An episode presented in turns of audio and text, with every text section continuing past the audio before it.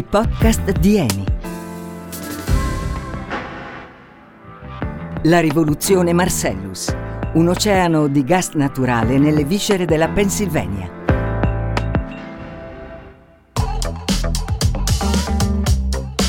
Ditemi un po' una cosa. Con quale energia possono essere affrontate le difficoltà di un mondo che si trasforma a velocità impressionante? Abbiamo ancora tante risorse che ci vengono messe a disposizione dalla natura. E poi c'è un'energia viva, quella di una comunità di persone che può utilizzare o meno le opportunità che le vengono offerte in modi che da soli possono fare la differenza. Il nostro viaggio inizia negli Stati Uniti, in Pennsylvania per la precisione. Abbiamo preso contatto con un signore nato nel 1644 a Londra e che ha avuto l'illuminante idea di adoperarsi per fondare in America una colonia, perché è attraverso di lui che per primo ha colto un'opportunità che possiamo scoprire il carattere che vogliamo mettere al centro dei riflettori quest'oggi. Egli ci parlerà attraverso citazioni originali tratte dai suoi scritti e che noi abbiamo affidato alla bella voce di un attore. Diamo il benvenuto al signor William Penn. Il vero silenzio è il riposo della mente e sta allo spirito come il sonno sta al corpo, nutrimento e rigenerazione. Beh, eh, signor Penn, non possiamo certo fare questo podcast in silenzio. Piuttosto possiamo immaginare che lei facesse riferimento ai silenzi di questo territorio che lei ha colonizzato, ricco di foreste, altipiani. A proposito, com'è che l'ha chiamato? Che domanda! Pennsylvania, naturalmente. In mio onore. Le foreste del signor Penn. Beh, ovvio. Oggi la Pennsylvania è uno stato americano considerato chiave perché è innestato tra i 13 stati o colonie che formavano i primi Stati Uniti d'America. E pensare che lei, signor Penn, c'è stato solo due volte, eh? Purtroppo il tempo è ciò che desideriamo di più, ma anche ciò che utilizziamo peggio. Eh certo, avrà avuto un bel da fare a Londra a seguire i suoi affari. Comunque, signor Penn, dica la verità. Lei non avrebbe mai immaginato che le placide campagne della Pennsylvania avrebbero nascosto a pochi metri di profondità delle ricchezze naturali straordinarie, che oggi sono alla base del rilancio della sua colonia. Pardon, Stato. Parla appropriatamente e in meno parole possibili e sempre in modo semplice. Il fine di un discorso non è mai l'ostentazione, ma farsi capire. Concordo e cerco di spiegarle. Allora, da quando lei ha lasciato la Pennsylvania nelle mani del governo, questo Stato, insieme ad altri, è cresciuto sull'onda della rivoluzione industriale. Filadelfia, eh, sbaglio o l'ha fondata lei? È cresciuta nel lavoro e nelle fabbriche, diventando parte integrante di quella che è stata chiamata sull'onda dello sviluppo industriale la Steel Belt. Poi la grande crisi e la pesante riconversione seguita alla globalizzazione hanno fatto chiudere molte industrie e messo la popolazione in ginocchio. Una popolazione che ha sempre considerato il lavoro lo strumento primario per la propria indipendenza e che quasi improvvisamente si è ritrovata senza speranze. Alla fine la Pennsylvania, così come altri stati, sono piombati in una lunga notte senza speranza. La Steel Belt si è lentamente trasformata in una Rusty Belt. Una fascia di stati colpiti dalla crisi e di fabbriche arrugginite, un territorio che attraversa gli stati di New York, l'Ohio, la Virginia, il Michigan. Spopolamento, povertà ne sono stati l'inevitabile conseguenza. Ci sono testimoni autorevoli che hanno viaggiato in questi territori per comprendere quello che è successo. Tra loro Alessandro Coppola, urbanista e scrittore, che ha interpretato questo fenomeno in un saggio molto interessante, che racconta delle difficoltà che negli Stati Uniti si trasformano sempre e comunque in nuove opportunità. Si intitola in modo eloquente Apocalypse Town ed è edito dalla Terza. Dietro a un titolo così drammatico si nasconde anche un accento positivo, volto a far emergere lo spirito americano che vede nel cambiamento tante occasioni di rilancio. Il tema, un tema importantissimo per chi guarda le città americane, è davvero quello della community, che diventa protagonista a livello territoriale di tantissime iniziative. Diciamo, il mio libro parla di eh, eh come eh, a livello locale gruppi di diverso tipo hanno cercato di affrontare questo declino in un modo nuovo, facendo leva un po' su queste condizioni inusuali che caratterizzano queste città, vale a dire condizioni che vedono la disponibilità molto ampia di terreni liberi perché sono città che si sono spopolate, la eh, disponibilità di tempo per esempio, la eh, disponibilità di piccoli finanziamenti che sono erogati da fondazioni. E infatti qualcosa proprio a partire dalla Pennsylvania sta cambiando ed è grazie alla scoperta di incredibili risorse nel sottosuolo. Mi aspetto di attraversare questa vita solo una volta.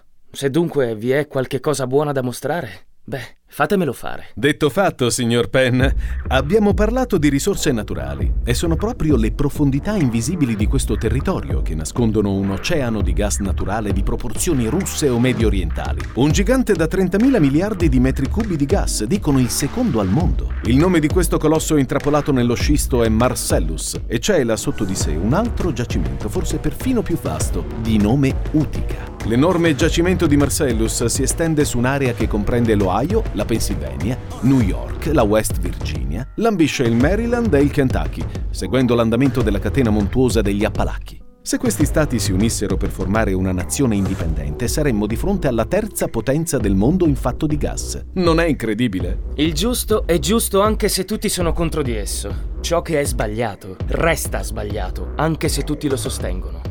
E eh, qui, signor Penn, si tratta di capire qual è la cosa migliore da fare davanti a questa scoperta. Per comprendere il sentimento della popolazione nei confronti di questo enorme giacimento di gas, che può rappresentare un'incredibile opportunità, ci confrontiamo con Mattia Ferraresi, giornalista corrispondente del Foglio negli Stati Uniti. Quindi abbia pazienza, resti in ascolto e facciamo in modo che Mattia ci porti con sé a sfogliare il suo album fotografico della Pennsylvania. Istantanea numero 1.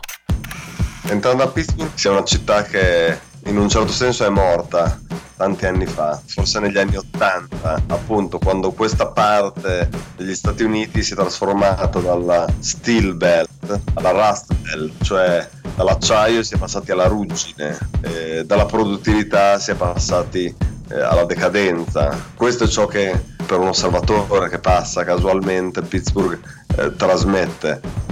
Una realtà che ha perso grande smalto e forse la voglia di sperare di un'intera popolazione. Istantanea numero 2. Siamo a Montrose, piccolo paese di circa 1500 abitanti nel nord della Pennsylvania. La piazza principale del paese è dominata dall'edificio sede della contea, una pianta quadrata con una strada che scorre davanti ai negozi dove si svolgeva la vita sociale dei suoi abitanti fino a pochi anni fa. Quasi identica a quella piazza dove Marty McFly viveva le vicende appassionanti di Ritorno al futuro. Ve lo ricordate il film? Mio Dio! Mio Dio, Doc, hai disintegrato Einstein! Calma, Marty! Non ho disintegrato niente! Le strutture molecolari di Einstein e della macchina sono completamente intatte! Ma allora dove diavolo sono? La domanda giusta è quando diavolo sono, capisci? Dagli anni 50 ad oggi il declino dell'industria manifatturiera e dell'attività di estrazione del carbone, insieme con il calo della produzione agricola, hanno allontanato numerosi abitanti, partiti per cercare fortuna altrove. Entriamo in uno dei tipici diner americani, dove sedersi a un tavolo e ordinare una succulenta colazione. Istantanea numero 3.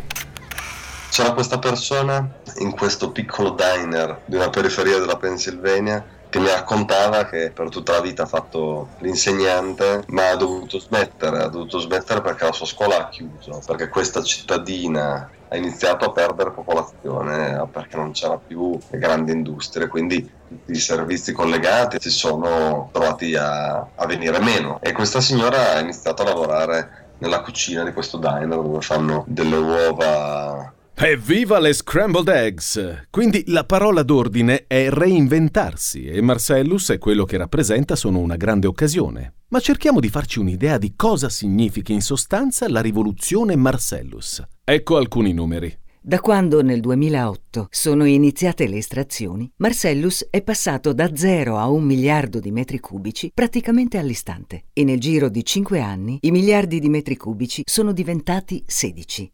A un certo punto le compagnie hanno smesso di trivellare non soltanto per il calo dei prezzi, ma perché non c'erano infrastrutture per il trasporto e lo stoccaggio sufficienti a sostenere il ritmo dell'estrazione. Con questi dati, Mattia ha sottolineato il rapporto che lega lo scontento di queste popolazioni americane con il consenso manifestato per il candidato repubblicano alle ultime elezioni, Donald Trump. C'è un'interessante connessione tra Marcellus e la politica americana. È esattamente questa popolazione che ha dato la vittoria a Trump. Ha una caratteristica fondamentale, eh, non è ideologica, perché credevano che la sua proposta avrebbe migliorato la loro condizione. E sentiamo cosa ne pensa Alessandro Coppola, autore di Apocalypse Town. I gruppi sociali che per esempio occupano una posizione più debole sul mercato del lavoro non hanno votato per Trump ma hanno votato solidamente democratico. La gas belt diventa importante in questo discorso perché in realtà è vero che negli ultimi 30 anni una parte di elettorato di classe medio-bassa e di, di working class prevalentemente bianca progressivamente si è spostata nel campo repubblicano. Di questo fenomeno già si parlava peraltro negli anni 80. Si spiegano così molte cose di quello che è successo a novembre durante le elezioni americane. Gli Stati Uniti sono sì un grande paese con risorse naturali ricchissime, ma a fare la differenza è anche una questione di mentalità, quel desiderio tutto americano di trasformare la realtà. Inevitabile che ci venga la curiosità di fare un parallelo con il modo di vedere le cose a casa nostra. In generale, l'America che noi guardiamo sempre come l'avanguardia di tutto, di tutti i movimenti culturali, economici, sociali, politici, quando eh, va all'energia guarda ancora indietro in un certo senso, ha ancora eh, un piede ben piantato nel XX secolo, forse anche nel XIX in un certo senso. Il, il tipo di lettura del territorio che che si ha nei, negli Stati Uniti ci può essere utile per renderci conto che anche noi abbiamo dei territori che declinano e dei territori che invece ascendono. Sappiamo e dovremmo occuparcene di più che eh, le città del mezzogiorno eh, continuano a perdere popolazione. Viaggiare per le distese sconfinate della Pennsylvania è un'occasione per riflettere sulla realtà del nostro paese e comprendere la particolarità di un mondo, quello americano, mai raccontato abbastanza da cinema e televisione. C'è l'aspetto della, della work working class, della classe operaia. La classe operaia è comunque una grande distesa eh, che vive in un'America che vediamo meno rispetto a quella dei grattacieli di New York o dei grandi viali di Beverly Hills, ma è, una, è un'America orfana di cosa, dell'unico bene che aveva veramente a disposizione che era il lavoro. Crediamo di avere compreso qualcosa in più dell'energia. L'uomo ha una grande responsabilità nell'affrontare il proprio futuro, guardando alle risorse che la natura ci mette a disposizione con energia e intelligenza. La stessa che ha dimostrato di avere il signor William Penn. Un'altra delle avventure con i podcast di Eni è arrivata al termine. A risentirci alla prossima, sempre sulle rotte dell'energia.